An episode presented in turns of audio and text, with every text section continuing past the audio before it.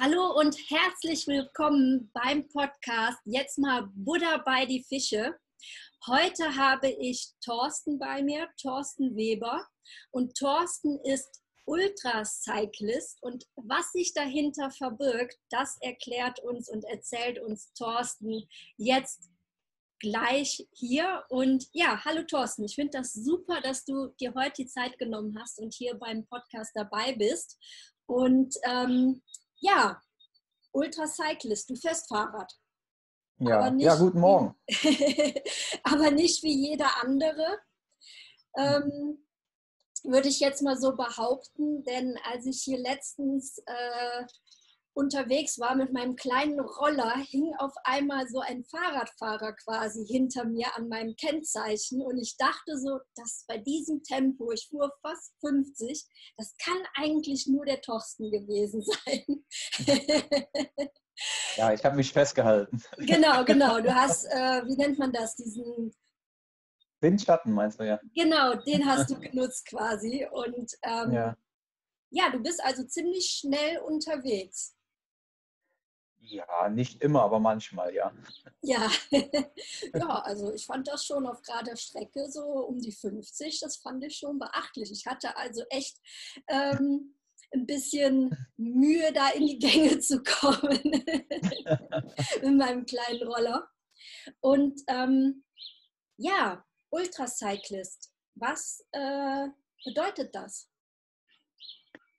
Ähm, ja, Ultras eigentlich ist es äh, ziemlich simpel. Es ist eigentlich lange Radfahren ähm, ja, und möglichst die Pausen so weit wie es geht reduzieren. Also das sind Wettkämpfe, die, ja man sagt, äh, ich habe mal gelesen, Ultracycling fängt wohl offiziell an bei ja, Distanzen oder Wettkämpfen, die größer 24 Stunden sind.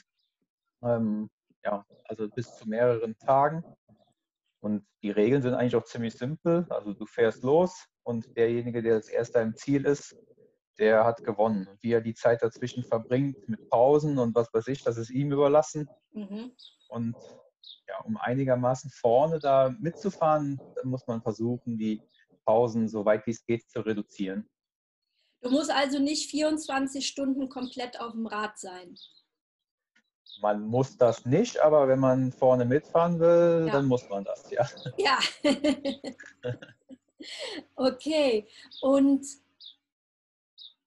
wie bist du dazu gekommen? Bist du schon ähm, als kleiner Junge quasi äh, gerne Rad gefahren? Habt ihr lange Fahrradtouren gemacht? Oder wie, wie bist du dazu gekommen, äh, zu sagen, hey, ich möchte das jetzt so machen und ich möchte auch jetzt nicht normal äh, mal eine Fahrradtour machen, sondern wirklich dieses Ultracycling?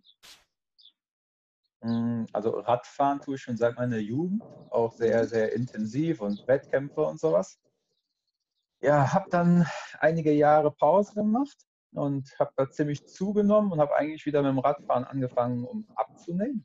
Mhm. Und habe aber dann auch gemerkt, ja, dass das eigentliche reine Radfahren jetzt so nicht, nicht genug für mich ist. Und man muss dazu sagen, Radsport ist ein Sport, der ja eigentlich so ein sehr dankbarer Sport, weil du damit viel Fleiß, Trainingsfleiß äh, eigentlich viel rausholen kannst, weil der eben sehr, sehr leistungsbezogen ist.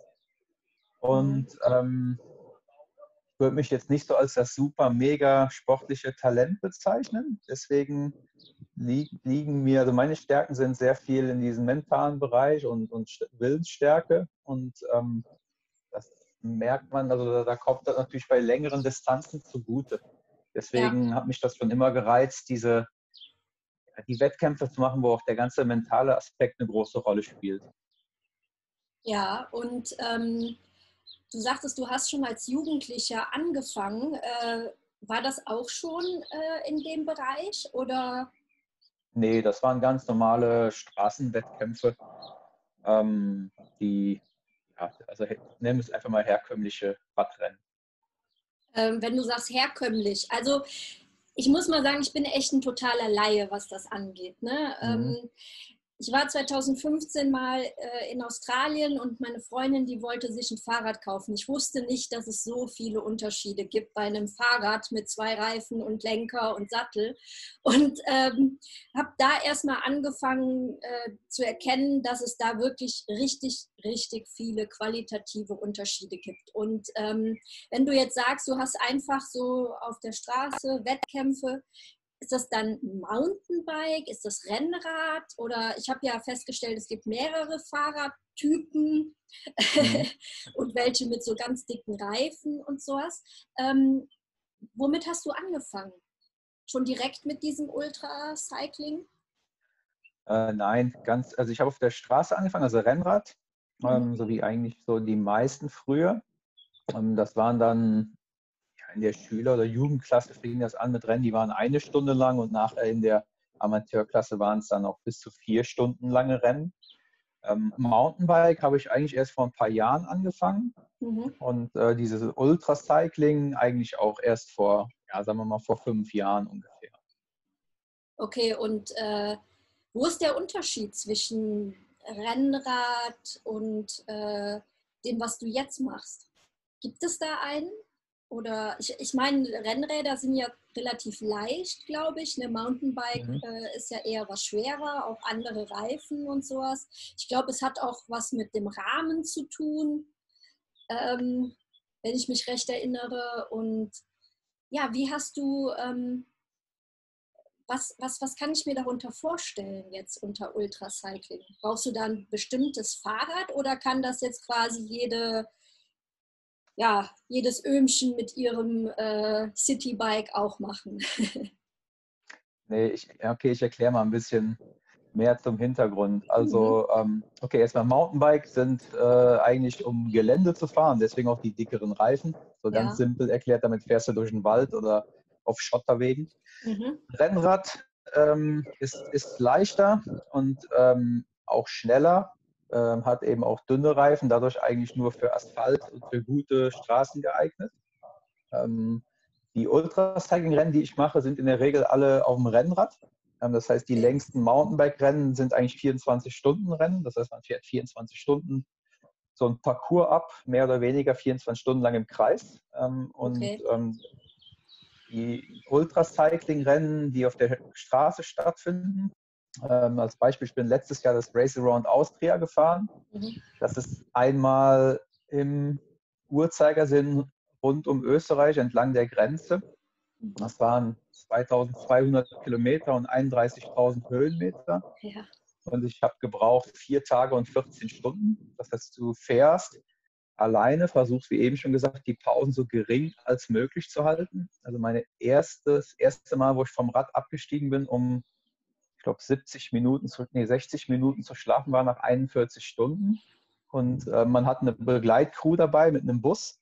Das heißt, äh, die fährt hinter einem, die muss auch hinter einem fahren. Da gibt es ein ziemlich striktes Regelwerk.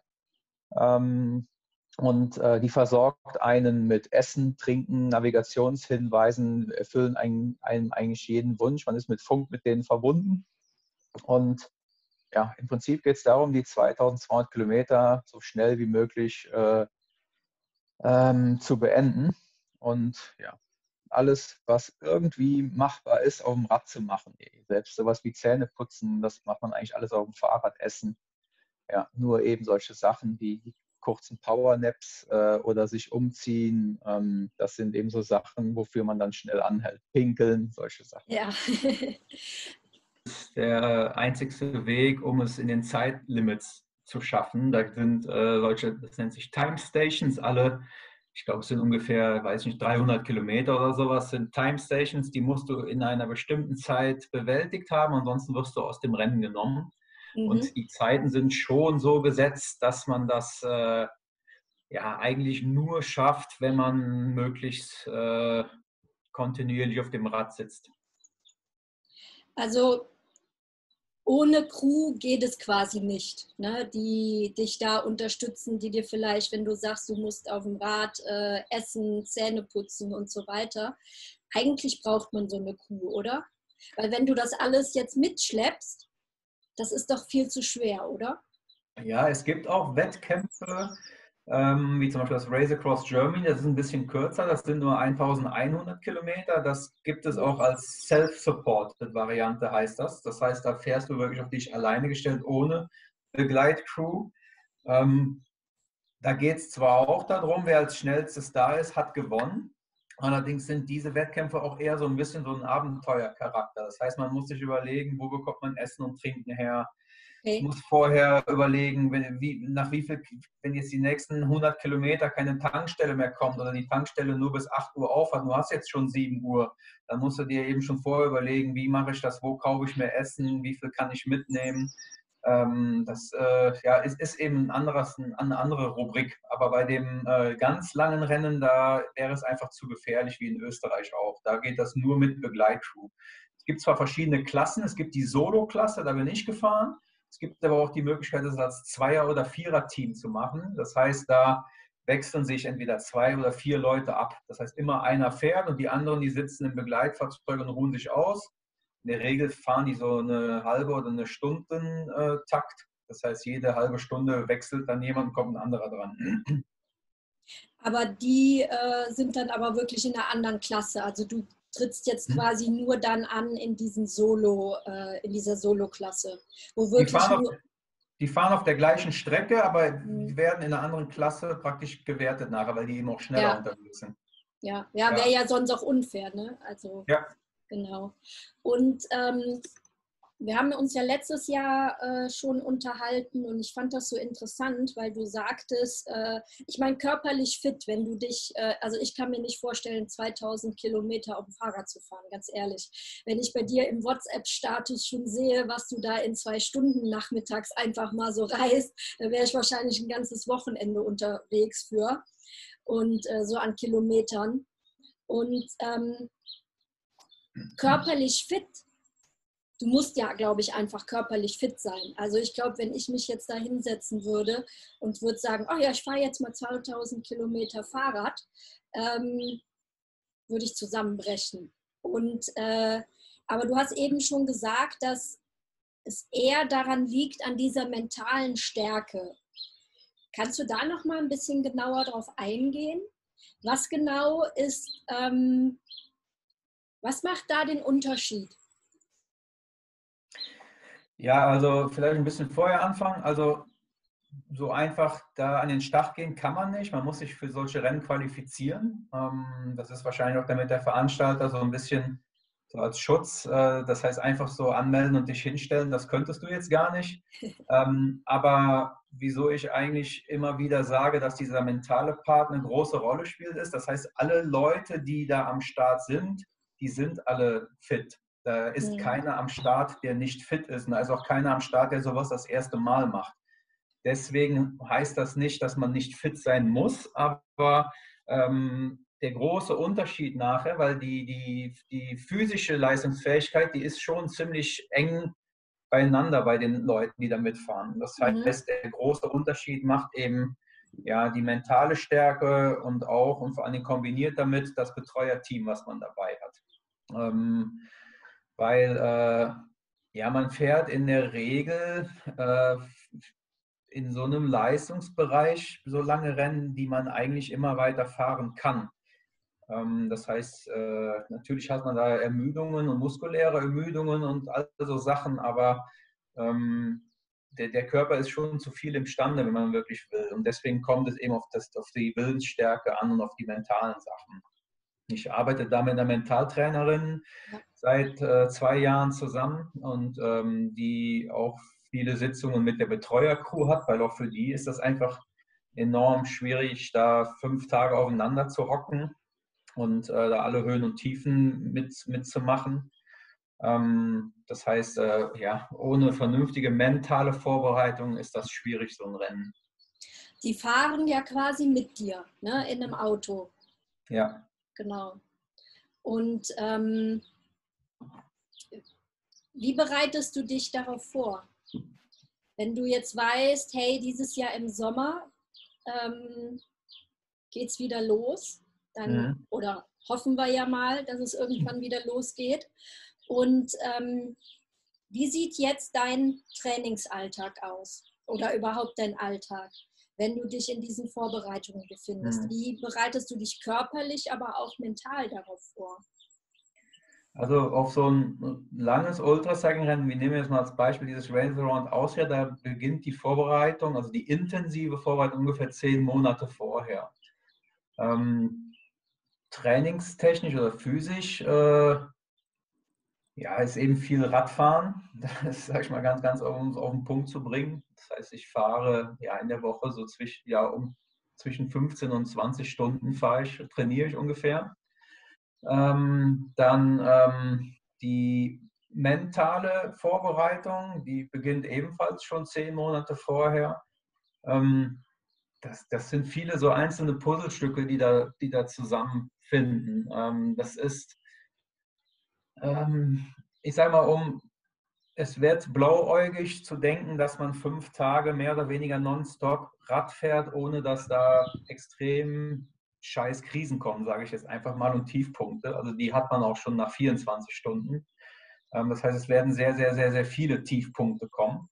Und auf die versucht man sich eben vorzubereiten. Da gibt es äh, ein paar Tools aus Mentaltrainersicht, äh, die man dafür anwenden kann. Da gibt es Handlungspläne, wo du sämtliche Szenarien durchleuchtest, die passieren können und mögliche Handlungsszenarien dazu dir überlegst, um einfach so eine Art Worst-Case-Notfall-Handbuch im Kopf zu haben. Ähm, dann äh, macht man viel mit Visualisierung, ähm, auch abends vorm Schlafengehen oder morgens nach dem Aufwachen, äh, wo du dir, das muss auch jeder für sich selber eben rausfinden, was ist das, was mich wenn da wirklich anspornt. Ähm, ob es der Zieldurchlauf ist, ob es, keine Ahnung, die 100.000 Likes äh, gibt, die man nachher bekommt. Auch das äh, gibt es vielleicht Leute, die da eben das für die so die Erfüllung ist. Da muss man auch mit, nicht mit unbedingt mit jedem drüber reden, aber man muss auch ziemlich ehrlich zu sich selbst sein, was das ist, was mich da anspornt.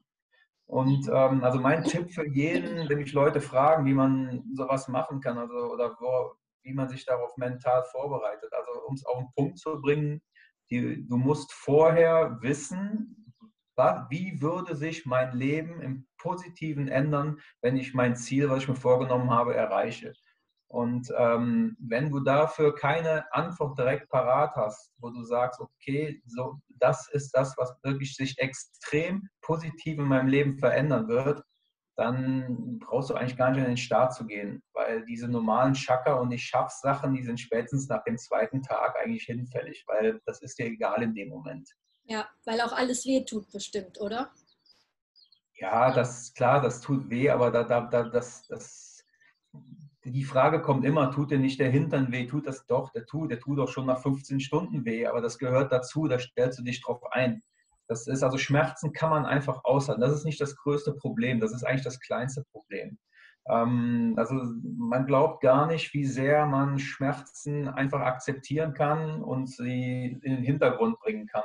Aber da nochmal einzuhaken. Also ich kenne das ja selber. Ich habe jetzt äh, verletzungsbedingt äh, ein Jahr und ein paar Monate aufgehört mit Yoga. Ich war vorher richtig fit und ich muss sagen, vorher hat mich das dieser Gedanke alleine an den Muskelkater und dass ich jetzt wieder anfange und wie weh das wieder tun wird, diese Muskeln aufzubauen, hat mich enorm abgeschreckt. Und ich kenne das aus meinen Kursen, dass viele schon, sobald es angefangen hat, so ein bisschen unangenehm zu werden, dass die Leute aufgehört haben. Deswegen würde ich sagen, also nicht unterschätzen diese Schmerzen. Wie, du hast ja auch irgendwann mal angefangen. Ähm, wie hast du es geschafft, wenn du sagst, du hast ja auch erst seit zwei Jahren diese Mentaltrainerin, wie hast du es da geschafft zu sagen, ich übergehe diese Schmerzen? Ja, ich mache das, weiter. Ja, das ist alles Ansichtssache. Ähm, mhm. Ich meine, wer, die Schmerzen müssen ja nicht unbedingt negativ sein. Man kann ja versuchen, die Schmerzen positiv zu sehen. Ich mache jetzt mal ein ganz extremes Beispiel. Jetzt nehmen wir mhm. mal an, jemand ist querschnittsgelähmt. Du glaubst mhm. gar nicht, wie sehr der sich freuen wird, dass der mal Muskelkater in den Beinen hat. Ja. So, das heißt, äh, wieso hast du Angst vor Muskelkater in den Beinen? Freu dich doch einfach, dass du gehen kannst und dass deine Muskeln wachsen. It's part of the game. Es gehört dazu. Also was ja. ist daran schlimm? Ähm, das heißt, ähm, du kannst einfach sehr, sehr viele Sachen einfach in ein anderes Licht rücken. Und, ja. und das, wenn du Die Perspektive weißt, wechseln, ne? Genau. Quasi. Und mhm. ähm, wenn du das monatelang vorher mit verschiedensten Sachen gemacht hast, ähm, dann, ähm, dann, äh, ähm, dann, dann prägt sich das auch irgendwie ein, dass das so ein Auto, äh, automatisch passiert. Weil was so ein bisschen kritisch ist bei diesen extremen Situationen, äh, wo auch nachher so ein extremer Schlafentzug äh, dazu kommt, ist, es gibt, also der, der, Mensch hat zwei Gehirnhälften, die linke und die rechte. Und äh, eine Gehirnhälfte, ich bin mir nicht sicher, ob ich es jetzt verwechsle, aber ich meine, die linke Gehirnhälfte ist die, die man rational beeinflussen kann. Das ist das, äh, ich sage jetzt mal einfach das, was auch jeder wahrscheinlich äh, Silvester hat, wenn er sich gute Vorsätze macht, dann ist die linke Gehirnhälfte ganz weit vorne und ja, ich schaffe das, alles ist super. Und irgendwann äh, die, äh, holt eben die rechte Gehirnhälfte so ein bisschen einen ein. Und das ist auch dieses Unterbewusstsein und das, was man nur schwer selber beeinflussen kann. Da gibt es zwar auch Möglichkeiten mit Hypnose und all solchen Sachen, aber es ist eben nicht so einfach, das äh, mit rationalem Denken hinzukriegen. Deswegen ist eben das vorher sehr, sehr wichtig, dass man das äh, monatelang sich einprägt. Ähm, ja. Gibt es auch ein paar Tricks für. Äh, ähm, das ist wirklich erstaunlich, wie viel das hilft. Ähm, als ein Beispiel von sehr, sehr vielen ist, äh, ähm, der Körper ist zum Beispiel daran gewohnt, dass wenn er lacht oder grinst, dass er sich automatisch eben in positive Gefühle entstehen. Ähm, das mhm. ist einfach, wenn man das von klein auf automatisch jeden Tag unbewusst trainiert. Du freust dich über irgendetwas, fängst an zu grinsen und mhm. es werden gewisse Hormone ausgeschüttet. Ja. Das heißt, selbst wenn du in richtigen Scheißsituationen, auch wenn sich das jetzt echt blöd anhört, wie auch bei so einem Radrennen, da hilft manchmal einfach Grinsen und Lachen, äh, auch wenn es in dem Moment keinen Grund dafür gibt, aber einfach um ja. automatisch diese positiven, sage ich einfach mal, Hormone auszuschütten. Und das funktioniert wirklich. Und auch da gibt es Möglichkeiten, wie man solche Sachen mit, das nennt sich Anker, trainieren kann. Mhm. Ähm, als Beispiel, was du auch machen kannst, ist, ähm, Nehmen wir mal an, jedes Mal, wenn dir irgendetwas Positives widerfährt, dann drückst du dir an das rechte Ohrläppchen oder hältst das fest. Das sind simple Sachen. Nehmen wir mal an, äh, dir sagt einer guten Morgen, den du gut leiden kannst, äh, dann machst du das. Wenn du auf der Straße 5 Euro findest, machst du das. Äh, wenn du rauskommst und die Sonne scheint und du freust dich gerade, machst du das. Und wenn du das jahrelang gemacht hast, dann kannst du dir aus richtigen Tiefpunkten durch solche Anker, kannst du dann den Körper versuchen, da so wieder rauszukriegen. Das sind eben ja, solche Sachen, die man in solchen Situationen, wenn man nach dem vierten oder fünften Tag wirklich extrem am Ende ist und eigentlich denkt, man schafft es nicht und es geht nicht mehr weiter, wo man, wenn man die linke Gehirnhälfte eben nicht, nicht mehr äh, äh, überwiegt und eben die rechte Gehirnhälfte leider negativ überwirkt, dann kannst du mit solchen Tricks äh, da wieder dich aus Tiefpunkten rausholen. Also es ist echt sehr, sehr viel möglich, also wenn man wirklich will und ein paar Tricks kennt. Ja, genau, weil es ist ja auch so, ähm, also überhaupt, wenn man sich sowas mit dem ja, Thema der Persönlichkeitsentwicklung äh, beschäftigt, das Gehirn kann ja nicht unterscheiden zwischen dem, was wirklich im Außen ist und was nur bei uns im Kopf abgeht. Und ähm, also dieses, diese Art der Visualisierung, wenn du dir vorstellst, wie du als Sieger durch diese Ziellinie, über die Ziellinie fährst, wie die Leute applaudieren, wenn du das alles auch noch mit einem Gefühl verbindest, kann das Hirn nicht unterscheiden, ist das nur hier oder mhm. passiert das gerade wirklich. Deswegen ist diese Visualisierung oder auch, wie du erzählt hast, äh, mit dem Lachen, ne? das Gehirn, wie gesagt, wir haben das so sehr in unserem Unterbewusstsein ja ähm, eingeprägt, dass Lachen positiv ist. Und wenn wir dann einfach mal lachen, dann kann das Gehirn das sich unterscheiden und schüttet trotzdem diese Glückshormone aus. Und äh, das sind wirklich so Kleinigkeiten. Und ähm, merkst du da, wie gesagt, du machst das ja schon länger mit dem Fahrradfahren und du hast aber ja erst seit zwei Jahren diese Mentaltrainerin. Mhm. Äh, wie bist du darauf gekommen? Wie hast du gesagt?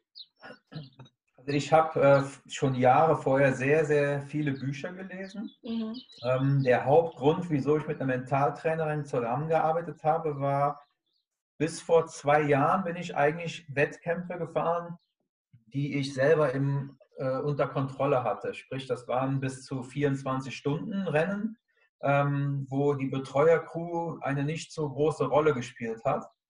Ähm, und ähm, nach den ersten längeren Rennen, ähm, äh, wo mich eine Betreuercrew praktisch begleitet hat, habe ich gemerkt, dass die Betreuercrew eigentlich genauso wichtig ist wie der Fahrer da vorne. Das heißt, äh, die muss genauso mental fit sein und die erleben genauso viele Höhen und Tiefen äh, wie vorne der Fahrer. Und der, das färbt enorm vorne auf mich ab, wenn ich merke, dass hinten die Stimmung nicht gut ist, dass hinten irgendwas schief läuft, dass Stress aufkommt, dass Abbruchgedanken oder Scheitergedanken hinten sind. Ähm, und das macht genauso viel positiv aus, wenn hinten eine Crew ist, die extrem motiviert ist, die auch, sage ich einfach mal, selbstbewusst ist, die mit Problemen umgehen kann, die lösungsorientiert ist. Und äh, das ist eben sehr, sehr schwierig, äh, alleine ohne einen fachlichen Hintergrund zu haben, da die Crew auch zu trainieren, also so eine ganze Gruppe auf ein, auf ein Ziel einzuschwören. Und ich arbeite mit der Tanja Ney zusammen aus, äh, äh, aus Köln. Äh, und wir haben sehr, sehr viele Sitzungen auch gehabt mit dem Team zusammen. Sie hat auch ja. Sitzungen gehabt mit dem Team alleine. Ähm, auch die haben Handlungspläne gemacht.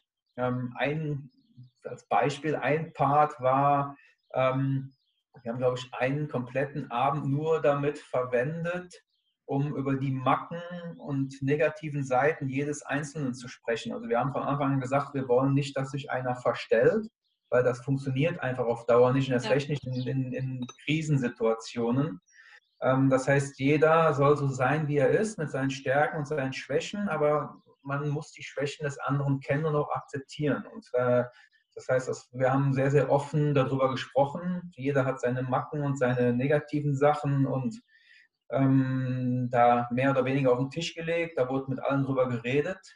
Und äh, ja, das sind, das ist so ein Puzzlestück aus, aus sämtlichen Vorbereitungsphasen. Ja. Hast du bei dir einen Unterschied bemerkt? Ja, du gehst, also was ich gemerkt habe, ist, dank dem Mentaltraining ähm, bin ich selbstbewusster in die Wettkämpfe gegangen, weil ich eigentlich wusste, dass, oder die Hoffnung hatte, sagen wir mal so, dass ich für fast alles gewappnet bin, was passiert. Ähm, und ich wusste, dass ich mir keine Gedanken um die Crew machen muss, was ich vorher sehr, sehr viel gemacht habe. Ich hatte eigentlich viele Gedanken, okay, wie klappt das mit der Crew? Und das war jetzt eben komplett äh, weg. Wir, wir, haben auch sehr viel über Verantwortungen geredet. Jeder hatte seine Aufgabe, da hat auch kein anderer reingeredet, auch wenn mal was schiefgegangen ist. Ähm, und äh, es, ähm, ja, es gab Schichtleiter, die zur Not äh, das letzte Wort hatten, auch gegenüber mir. Das heißt, ich hatte eigentlich sagen wir mal, bis zum Start so das Sagen, aber ab dem Startschuss habe ich eigentlich nur noch gegessen und getreten und dann hat die, das Betreuerteam äh, äh der, äh, äh, praktisch den Ton angegeben. Ich muss vielleicht also, noch dazu sagen, ich hatte zwei Teams, also wir waren insgesamt mit sieben Leuten, sieben Betreuern und die haben alle 24 Stunden gewechselt, ähm, weil es einfach sonst zu gefährlich ist, da übermüdet Auto zu fahren. Das heißt, ja. alle 24 Stunden wurde die Crew ausgetauscht, also zwei Crews, immer jeweils eine 24-Stunden-Schicht. Ein Kamerateam war mit dabei, vielleicht für manche Leute interessant, vielleicht kann man das nachher verlinken. Wir haben so einen ähm, Film davon gemacht, der ist auf YouTube. Da kann man. Ja, auf jeden Fall. Auf jeden Fall. Deine ganzen Sachen kommen alle in die Show Notes mhm. bei YouTube und äh, auch bei äh, Apple und Spotify. Und äh, aber, aber wie, wenn du jetzt auf dem Rad sitzt? Ich meine, du sitzt da ja letztendlich alleine. Ähm, wie hat dieses Mentaltraining wirklich dir persönlich geholfen? Äh, geht das auch übers Radfahren hinaus, dass du sagst, hey, das hat mir auch äh, privat geholfen und beruflich? Oder ähm, sagst du, nee, das hat sich jetzt eher nur so auf den Radsport äh, ausgewirkt? Nee, das wirkt sich schon auf das, das ganze Leben. Aber ich meine, die, wenn man jetzt mal das so ein Ultracycling-Rennen einfach mal sieht, im Prinzip ist das ja nichts anderes wie, wie, wie Situationen im herkömmlichen Leben. Du hast immer Höhen und Tiefen. Ähm, doch, das hilft schon. ähm, gewisse Sichtweisen anders haben. Ich weiß zum Beispiel von der Tanja, dass sie mir öfters schon berichtet hat, dass Leute ihr gesagt haben, seit sie mit ihr zusammenarbeiten, sind sie auch beruflich vorangekommen und sehen Sachen beruflich anders, können besser dort mit Hürden umgehen. Ähm, also das, das ist jetzt ist schon eine Art Persönlichkeitsentwicklung. Ja, also ich ja. würde das jetzt nicht nur auf den Sport beziehen. Das heißt, dir hat es auch, weiß ich nicht, vielleicht Durchhaltevermögen noch mehr, obwohl ich könnte, also selbst jetzt 24 Stunden auf dem Fahrrad sitzen, ganz ehrlich, ich könnte mir das nicht vorstellen. Aber, ähm, aber ich kann mir, wenn ich jetzt sagen würde, hey, das ist meine nächste Herausforderung, kann ich mir auch vorstellen, dass sich das auch wirklich auf mich als Privatperson auswirkt, dass ich vielleicht manche Sachen ähm, nicht so schnell aufgebe quasi. Ne? Ja, das ist, ich meine, was die meisten Leute eigentlich, den großen Fehler, den, den viele einfach machen, ist, ähm, sich Sachen schön zu reden oder nicht ehrlich zu sich selber zu sein. Jetzt nehmen wir einfach mal das Beispiel Rauchen aufhören. Ähm, man hört nicht einfach so mit dem Rauchen auf, ohne extreme Scheißmomente zu kriegen. Und solche Momente, die, äh, das macht keinen Sinn, sie vorher nicht durchzuspielen, gedanklich und auch oft gedanklich durchzuspielen und äh, sich zu überlegen, okay, wenn das und das und das passiert, was könnte ich denn dann machen und was mache ich in dem speziellen Fall? Ähm, das äh, äh in der Regel klappt das einfach nicht. Wenn die Leute sich entscheiden zum Rauchen aufhören, dann ist das in dem Moment, dass sie einfach motiviert sind und eben positiv angefixt, sag ich mal. Und, mhm. äh, aber das bleibt in der Regel nicht so. Und viele ja. Äh, äh, ähm, ja, sind vielleicht auch nicht so ehrlich zu sich selber, vorher das so durchzuspielen sich so im Klaren zu sein, dass, das, äh, dass diese positive, das positive Gefühl, was aktuell herrscht, eben nicht so bleiben wird. Ähm, das heißt, also ein wichtiger Punkt ist einfach ehrlich zu sich selber sein und äh, ja, und dich nichts schön zu reden. Gibt es bei dir Tage, wo du sagst, ich habe überhaupt keinen Bock aufs Rad zu steigen? Hm, eigentlich ganz selten, wenn ich ehrlich bin. Was, was machst du dann, wenn du mal absolut keinen Bock hast? Ähm, Überlistest du oder überwindest du deinen Schweinehund irgendwie oder sagst du, äh, auch mal, okay, vielleicht, also ich höre ganz oft, dass manche dann sagen, ach ja, dann will mein Körper heute halt eben nicht und dann gebe ich dem die Ruhe. Wie, wie gehst du mhm. damit um? Ja gut, da sind wir wieder bei dem ähm, Ehrlichsein zu sich selber. Ne? Mhm. Ähm, mit Sicherheit gibt es Tage, wo das stimmt, was du gerade sagst, wo der Körper einfach nicht will und wo es auch nicht gut ist, dass man trainiert. Aber ich glaube, wenn man ganz ehrlich zu sich selber ist, dann weiß man, ob das jetzt Schönreden ist oder ob das stimmt. Ähm, also wie motiviere ich mich da? Also meine Motivation ist eigentlich, ich meine, klar, Radfahren macht mir Spaß, aber wenn jetzt draußen vier Grad und Regen, äh, Schneeschauer sind, dann gibt es Schöneres wie drei, vier Stunden draußen Rad zu fahren. Das ist schon richtig. Aber ähm, es ist, es ist es ist so, so, so, so, ein Schritt eben zu dem Wettkampf. Es muss sein, es gehört dazu. Und äh, ich weiß von mir selber, dass wenn ich ein Training, also ich bin keiner, der sich selber bescheißen kann. Ich bin eigentlich sehr, sehr ehrlich zu mir selber. Das heißt, spätestens zwei Stunden später oder am nächsten Tag, nachdem ich mir gedacht habe, äh, ja, diesmal mache ich es nicht, weil mein Körper braucht Ruhe und in Wirklichkeit war es so nicht, dann bin ich dann bin ich sauer auf mich selber. Ich weiß das einfach. So. Und genauso gut bin ich aber auch stolz, wenn ich es durchgezogen habe und ich bin einen Schritt näher gekommen. Und ähm, deswegen, ja, ich glaube, diese Ehrlichkeit zu sich selber ist eigentlich ganz wichtig. Und äh, ja, und auch mal in Kritik mit sich selber gehen können, aber auch genauso gut äh, sich selber auch mal auf gut Deutsch zu feiern und mal, äh, äh was weiß ich, auch wenn es sich blöd anhört, aber auch mal vorm Spiegel stellen und einfach mal sagen, das hast du gut gemacht jetzt, das war cool. Also gehört ja. dazu. Und ähm, es ist ja auch so, aber du gönnst dir ja schon dann mal ein paar Sachen auch zwischendurch, weil äh, musst du eine bestimmte Diät zum Beispiel einhalten oder, ähm, oder sagst du, ich kann, ich verbrenne so viele Kalorien, ich esse echt, was ich will?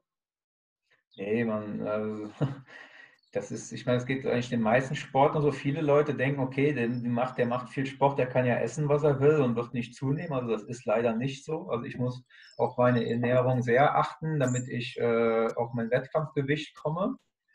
Ähm, aber ich habe auch äh, manchmal Tage, wo ich, ja, nennen wir es Cheat Days oder wie auch immer, wo ich oder auch ohne schlechtes Gewissen dann ein, zwei, drei Bier trinke, eine Pizza esse und ein Eis zum Nachtisch. Oder das, äh, aber das sind dann wirklich Tage, wo ich sage, okay, heute ist das so, dann habe ich auch kein schlechtes Gewissen. Aber am nächsten Tag ist es dann auch wieder gut. Und äh, es ist ja auch nicht so, dass, also ich hungere nicht. Das wird einfach nicht funktionieren. Ich halte sowieso nichts von diesen ganzen Hungereien. Ähm, ich versuche mich einfach so gesund und ausgewogen wie möglich zu ernähren. Ähm, Was heißt das für dich, gesund und ausgewogen? Wie sieht das jetzt zum Beispiel bei dir äh, aus? Ja, ich, ich, morgens startet eigentlich fast immer mein Tag mit Porridge. Ich bin so ein mhm. sehr großer Porridge-Fan mit Obst. Ähm, sehr viele Nüsse, ähm, äh, viel Salat, Obst, Gemüse, wenig Fleisch, wenn ich ehrlich bin. Ähm, Warum? Gerade Proteine? Ja, aber äh, ich bin irgendwie nicht so der Fleischfan. Das war früher anders. Ähm, ich brauche das gar nicht mehr so, wenn ich ehrlich bin. Ähm, ich esse mal gerne ein Steak oder sowas und ich esse auch gerne Fisch, aber ja, Schweinefleisch schmeckt mir gar nicht mehr. Ähm, also, keine Ahnung, nehmen wir mal was wie Frikadellen oder so, das mag ich gar nicht so gerne. Ähm, also sagst du, du bist also so jemand, der da auch zum Beispiel sagt, hey, die Proteine, die kann ich mir auch anders nehmen. Ich brauche keine, kein tierisches Eiweiß zum Beispiel. Ja, ich meine, äh, ähm, Milch, Quark und sowas ist ja, ist ja auch Eiweiß drin. Ne? Ich esse sehr viel Quark, sehr viel Joghurt, genau. Mhm. Ja, Nüsse sind Eiweiß drin. Ja. Ja, genau. Also ich versuche mich eigentlich wirklich sehr, sehr ausgewogen und, und äh, zu ernähren. Also viel Obst, Gemüse und äh, ja. Hast du bestimmte Rituale, wo du sagst, damit kannst du deinen Schweinehund eher überzeugen, dass du dann dich wirklich, äh, dass du deine Übungen machst oder dass du dich mhm. aufs Fahrrad setzt?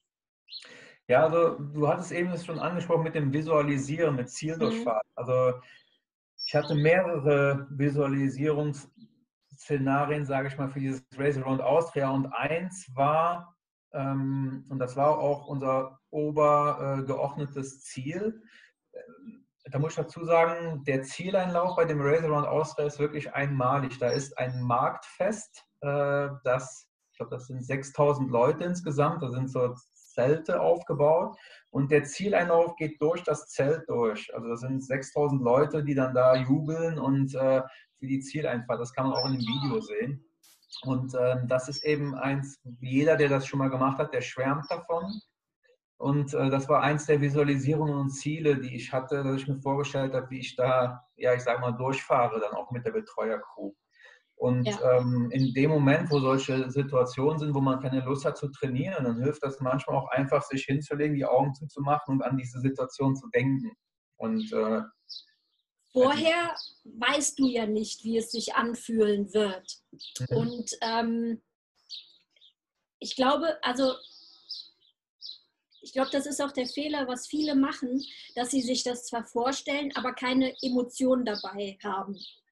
Und ähm, wie holst du dir diese Emotionen hoch? Dass du sagst, hey, ich weiß, wie sich das anfühlen wird, wenn ich da, da durchfahre. Wenn, äh, ich habe es aber ja noch nie erlebt, aber ich weiß, das wird so geil. Und da werden diese vielen Leute stehen und sie werden mit zujubeln. Und Machst du das auch nur einmal, diese Visualisierung? Oder sagst du, ey, das gehört zu meinem Ritual, zu meinem täglichen? Ich mache das jeden Morgen nach dem Wachwerden, setze ich mich hin und ich mache das. Ja, also ähm, ich muss schon sagen, ich habe es bestimmt, ja, zwischen, keine Ahnung, 50 und 100 Mal am Tag gemacht, wenn ich ganz ehrlich bin. Die wow, letzten ja. zehn Monate bis zum Rennen so ungefähr.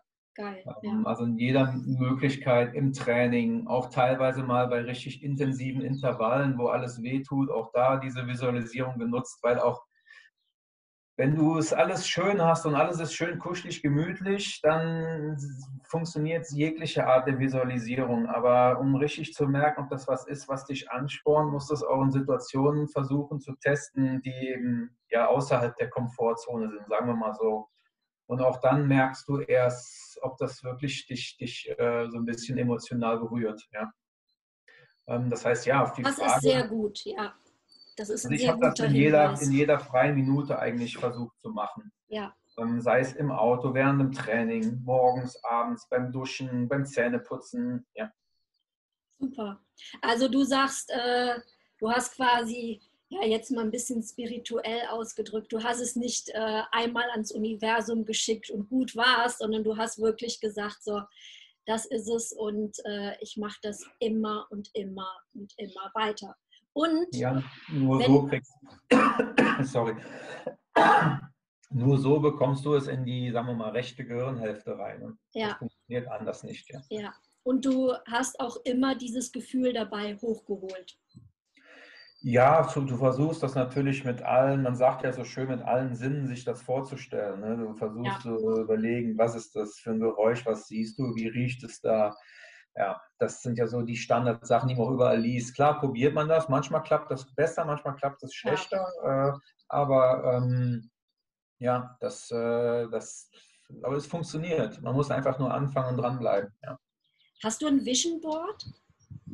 Nee. nee. Nee? Also du machst das alles eher im Kopf. Hm? Mhm. Ja. Und äh, visualisierst du dir, du weißt ja jetzt, wie viel Kraft, wie viel Macht, weil wenn ich mich recht erinnere, du hast das Ding gewonnen, ne? Hm, nee, ich war Vierter. Ja, aber. Ja. Ja. Waren welche schneller. Okay. Ähm, machst du das auch jetzt für andere Bereiche in deinem Leben? Ähm, also ich habe Gott sei Dank jetzt nicht so die Hürden gehabt die letzten Jahre in meinem Leben, dass ich jetzt so gesagt habe, okay, das musste ich da anwenden, aber ich würde es dafür anwenden, ja. Ja. Ich könnte mir das gut vorstellen, auch, also, nehmen wir das Beispiel Hausbau. Wenn jemand ein Haus baut oder renoviert, ähm, auch da gibt es Möglichkeiten, sich vorzustellen, wie man nachher vor dem Kamin sitzt mit der Frau oder wie auch immer und ein Glas Wein trinkt, wenn es fertig ist oder zusammen in der neuen Küche kocht, was auch immer. Das äh, könnte ich mir schon vorstellen, dass das sehr gut funktionieren kann. Aber ich habe es bis jetzt in dem Sinne was nicht angewendet da. Nee. Also ich habe es zum Beispiel äh, oft gemacht, wenn ich äh, mir vorgestellt habe, wie es ist, wenn ich selbstständig bin. Ne? Mhm. Weil äh, ich irgendwann wusste, ich will diese Freiheit haben, äh, selbstständig arbeiten zu können, von wo und wann ich möchte und äh, das habe ich mir dann halt auch immer vorgestellt. Und äh, mhm. das wäre zum Beispiel auch, was man sich vorstellen könnte. Ne? Ja. Das hat halt auch äh, einen sehr großen positiven Effekt auf mich gehabt, einfach weil ich dachte, boah, und jetzt ist es halt so, ich sitze hier in der Sonne, ne, ich mache hier diese Podcast-Interviews, ich äh, mache meine Coachings, äh, wo ich will, wann ich möchte. Und ähm, das äh, hätte ich mir vor ja, zwei Jahren noch gar nicht so vorstellen können. Aber ich habe halt immer so den, diesen Wunschtraum gehabt und mhm. habe mir dann das auch vorgestellt. Und äh, ich glaube, es ist halt, du sagtest ja auch eben, dass du viele Bücher gelesen hast. Und ähm, ich meine, dieses Wissen zu haben, das ist ja gut und schön. Ne? Äh, aber du musst es auch umsetzen. Ne? Weil nur dieses Wissen zu haben, das lässt dich ja da nicht durchs, durchs Ziel fahren. Ne? Nur, dass du weißt, ach ja, man könnte das mal machen, sondern du musst es wirklich umsetzen. Ne? Mhm, ja. Ja. Und ähm, was ist dein nächstes großes Ziel? Also mein, mein Hauptziel ist irgendwann dieses, da habe ich noch die Qualifikation durch das Racer of Austria für geschafft, ist das Racer Cross America. Das ist eigentlich so dieses ja, bekannteste und wirklich größte Ultracycling-Rennen. Das ist von der West- bis zur Ostküste, das sind 5000 Kilometer. Also das fährt man Nochmal doppelt so lange. Genau, da fährt man zwölf Tage ungefähr nonstop. Ähm, also zwischen zehn und zwölf Tagen, je nachdem. Ähm, ja, das ist eigentlich so das größte Ziel. Aber das eben die Haupt, eine der großen Hürden ist eben auch das Finanzielle, weil ja. es eben sehr, sehr teuer ist, so ein Rennen zu machen. Aber ähm, visualisierst du dir sowas zum Beispiel, wie du das Finanz, dass du ähm,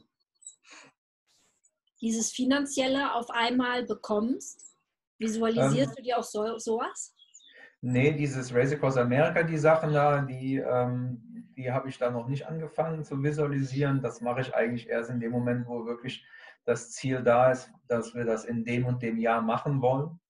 Ähm, und ähm, das steht so die nächsten, sagen wir mal, zwei bis drei Jahre an, weil ich eigentlich jetzt auch gemerkt habe, dass, dass ich und auch die Betreuercrew einfach noch nicht so weit sind, so ein Rennen zu fahren. Ähm, das heißt, wir werden jetzt die nächsten Jahre eben äh, noch andere Aufbaurennen fahren. Dieses Race Around Austria würde ich unbedingt nochmal fahren und mein Traum ist, das irgendwie mal zu gewinnen irgendwann. Das, ähm, auch wenn es verdammt schwer wird, aber das ist irgendwie so das, was, was, ja, was so mein Traum ist. Und äh, ja, und dann gucken Stück für Stück und dann irgendwann das Race Across America, wenn alles funktioniert. Ja. Ähm, ja gut, jetzt ist ja erstmal ein Strich durch die Rechnung, aber was wären dieses Jahr deine ähm, Rennen gewesen? Hm, dieses Jahr war am 1. Mai das Race Across Italy geplant. Okay, ähm, wie, wie, groß ist das? Wie lange? Es waren 800 Kilometer, also mhm. nicht so lang. Ähm, und im Juni die Ultracycling-Weltmeisterschaft in Österreich und äh, noch ein 24-Stunden-Rennen am Ende der Saison. Und ähm, ja gut, wenn du dich zehn Monate vorbereitest, dann hast du ja quasi nur zwei Monate ähm, Pause. Hm. Machst du dann gar nichts? Ich mache ungefähr vier Wochen gar nichts am Ende der Saison. Meistens fahren wir dann in Urlaub oder fliegen in Urlaub. Da mache ich ja, kann man kann wirklich fast sagen, zwischen zwei und vier Wochen mache ich, bleibt das Rennrad in der Ecke. Ich mache zwar eigentlich noch Sport, ich gehe dann was laufen, wandern, solche Sachen, aber der Radsport oder Training nach Trainingsplan ist eigentlich äh, vier Wochen lang hin, hinten angestellt, ja. Ja, ich hatte, äh, ich glaube, auf Facebook in der Gruppe dann gesehen bei dir ähm, dieses Vorherfoto, wo du ja schon also du sahst ein bisschen ausgemergelt schon aus.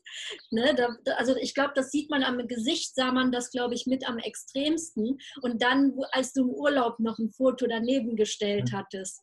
Und ähm, da war, war nichts mehr mit ausgemergelt. Ne? Nee. also da isst du dann auch, was du möchtest. Ja, das, ich ja. brauche das auch für den Kopf. Ich ja, habe auch ne? ein schlechtes Gewissen dann.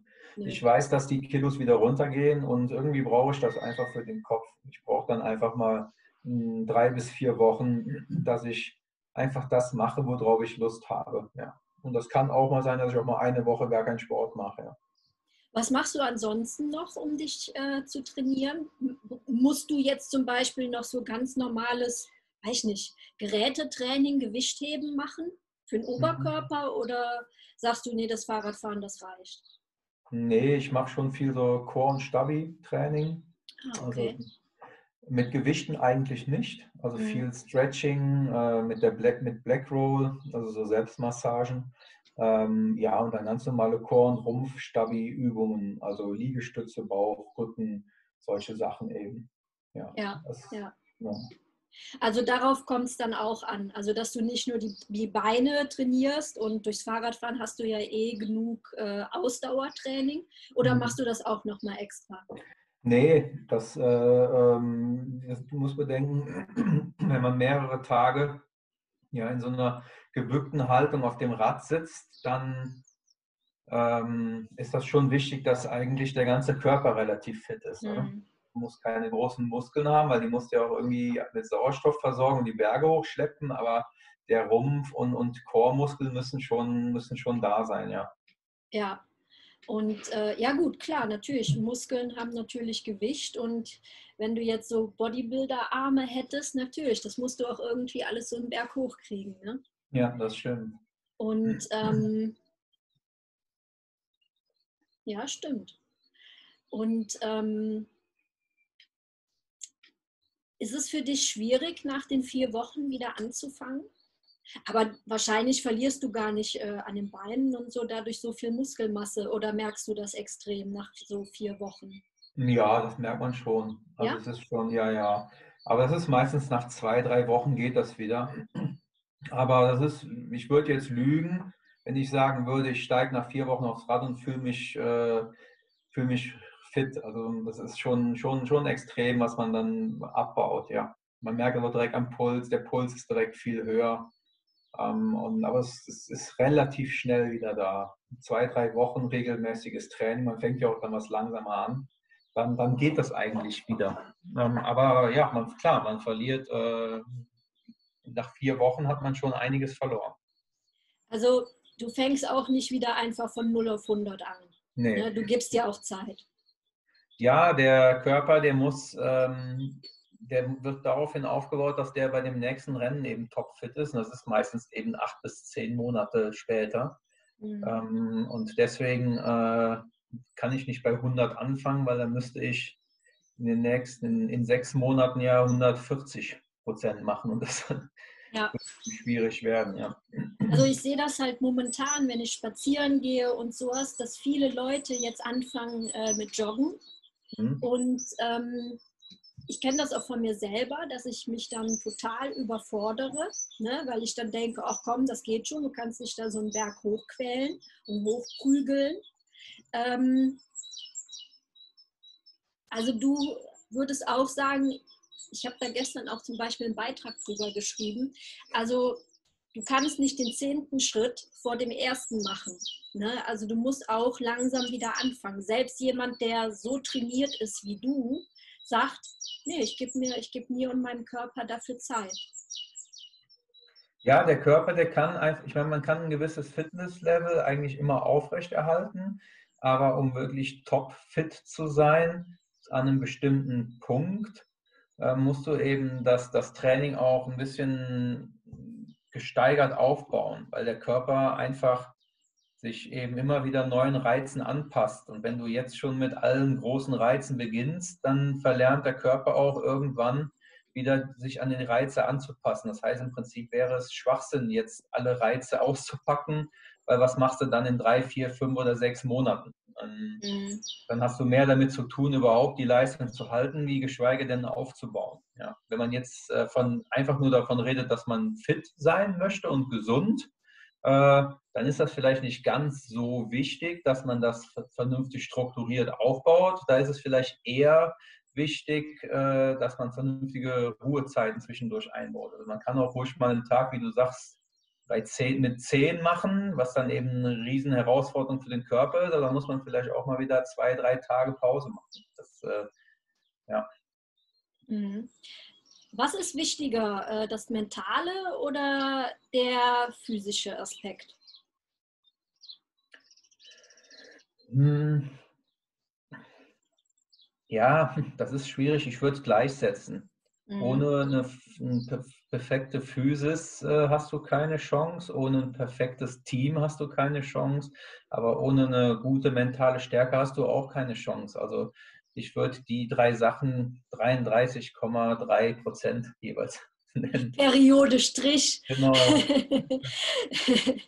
Und ähm, wenn jetzt sagt, wenn jetzt jemand sagt, hey, ähm, ich würde jetzt gerne, egal worum es geht, weil trainierst du nur Radfahrer oder trainierst du auch äh, andere Leute, die fit werden wollen? Nee, ich trainiere nur Radfahrer.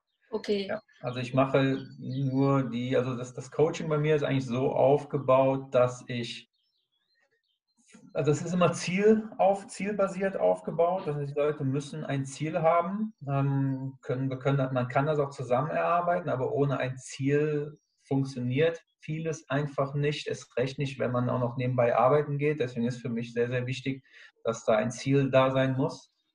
Ähm, und ich mache nur die Leute, wo ich mich wirklich selber in der Lage sehe, denen zu helfen. Das heißt, wenn ich nach den ersten Gesprächen mich nicht in der Lage fühle, und das hatte ich schon, äh, den Leuten wirklich zu helfen auf ihrem Weg zum Ziel, dann sage ich das auch ganz ehrlich. Und ansonsten mache ich die Sachen nur, wo ich wirklich selber große Erfahrung habe und das ist eben nur Radfahren. Das heißt auch Triathleten und sowas, die trainiere ich nicht. Da fehlt mhm. mir einfach die, nötige eigene Erfahrung und die eigene mhm. Praxis, Praxiswissen und deswegen äh, mache ich das eigentlich nicht.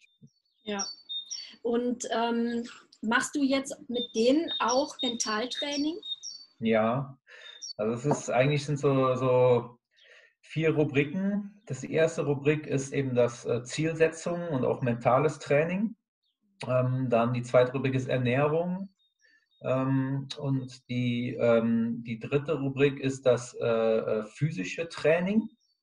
Und die vierte ist Wissensaufbau. Das heißt, mir ist ganz wichtig, dass die Leute verstehen, wieso, weshalb was gemacht wird und auch äh, für sich selber eben wissen. Ich bin der Meinung, dass wenn man versteht, wieso jetzt ein Training so und so aufgebaut ist oder wieso jetzt heute vor dem Training die Ernährung so und so aussieht, dass das Training ganz anders anschlägt, wie als wenn man einfach stur irgendwelche Pläne nachmacht, wo man gar nicht richtig weiß, wofür das eigentlich ist. Ja, einfach so vor die Nase gesetzt bekommt genau. und äh, ja, das ist halt so. ja. Ich arbeite viel mit Videos, äh, das heißt, es gibt eigentlich jede Woche äh, so ein bestimmtes Video zu bestimmten Themen, wo die Leute auch, äh, die, die Athleten von mir dann auch Aufgaben teilweise bekommen, diese ausarbeiten müssen. Und ja, so ist das dann im Prinzip so ein äh, schrittweiser Aufbau.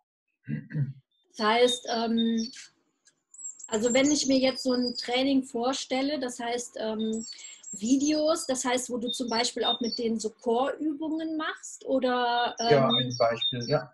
Ah, okay. wo teilweise Stoffwechselsachen erklärt werden, Ernährungssachen erklärt ah, okay. werden, teilweise aber auch Videos zum Thema Zielsetzen. Also, ja, also wie so ein Online-Kurs eigentlich. Mhm. Ja, ah, aber aufgezeichnete Videos, also jetzt keine Live-Videos. Mhm. Und äh, du sagst, es gehört ja auch äh, natürlich der physische Aspekt.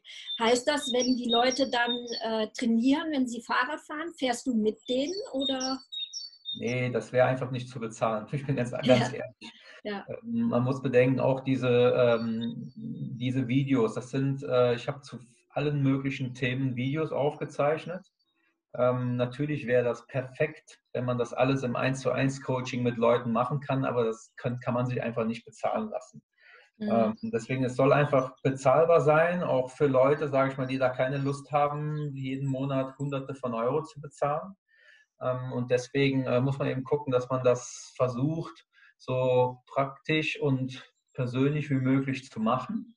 Mhm. Ähm, und ähm, dazu zählen natürlich auch E-Mail-Kontakt, Telefongespräche und so weiter, aber keine 1 zu 1 Fahrten, Trainings oder Live-Videos, sowas eigentlich ja nur, nur in Ausnahmefällen. Ja, ja. Schön. Also das heißt, ähm, wenn jetzt jemand anfangen möchte, äh, weil jetzt einfach die Zeit da ist, äh, könnte er mit dir auch so ein Online-Training machen. Also ja, ja. ja. Mhm. Und äh, wie gesagt, deine Kontaktdaten und alles, das werde ich äh, unten in die Show Notes packen. So nennt man das ja bei Podcasts, habe ich gelernt.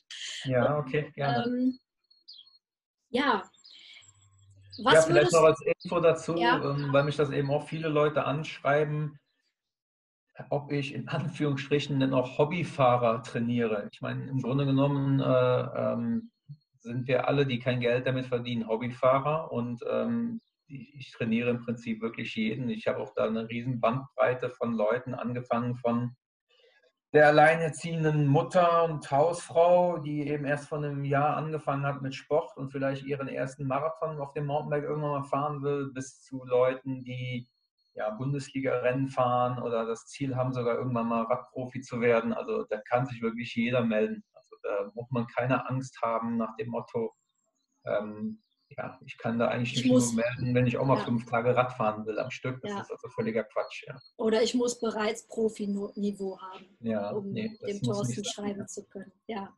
mhm. ja sehr schön. Ähm, ich stelle zum Schluss immer noch die Frage, äh, weil das ist für mich auch besonders wichtig, äh, nach der Dankbarkeit.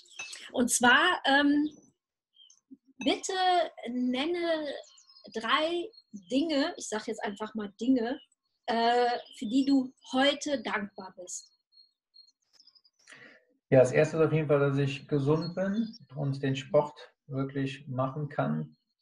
Vor allen Dingen, ähm, dass ich ja freiwillig leiden darf und nicht leiden muss, so wie es eben bei vielen Leuten leider ist.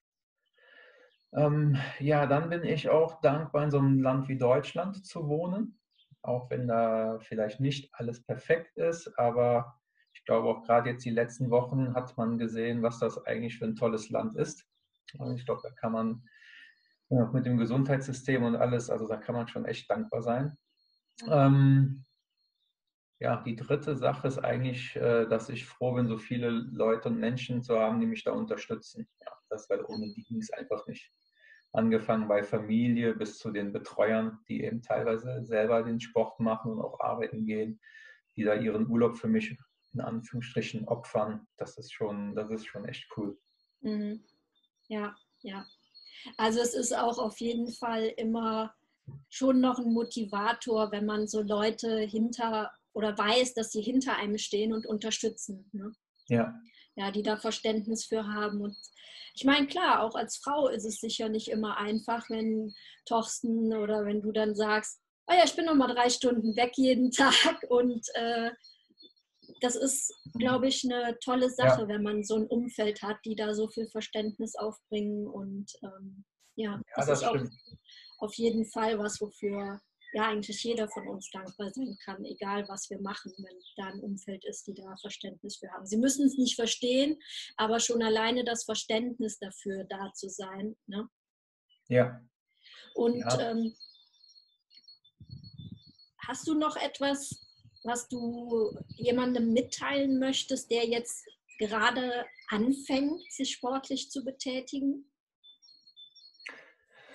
Ja, das was, was heißt mitgeben? Aber ich meine, mich fragen viele Leute, also ich, ich sage mal so, wenn, wenn, wenn, ich bin ein ganz normaler Typ wie jeder andere und ich bin auch nicht super sportlich begabt und bin auch jetzt nicht der übermotivierte Typ. Also ich habe genauso wenig Lust, einen Müll rauszubringen oder Rasen zu mähen wie jeder andere auch.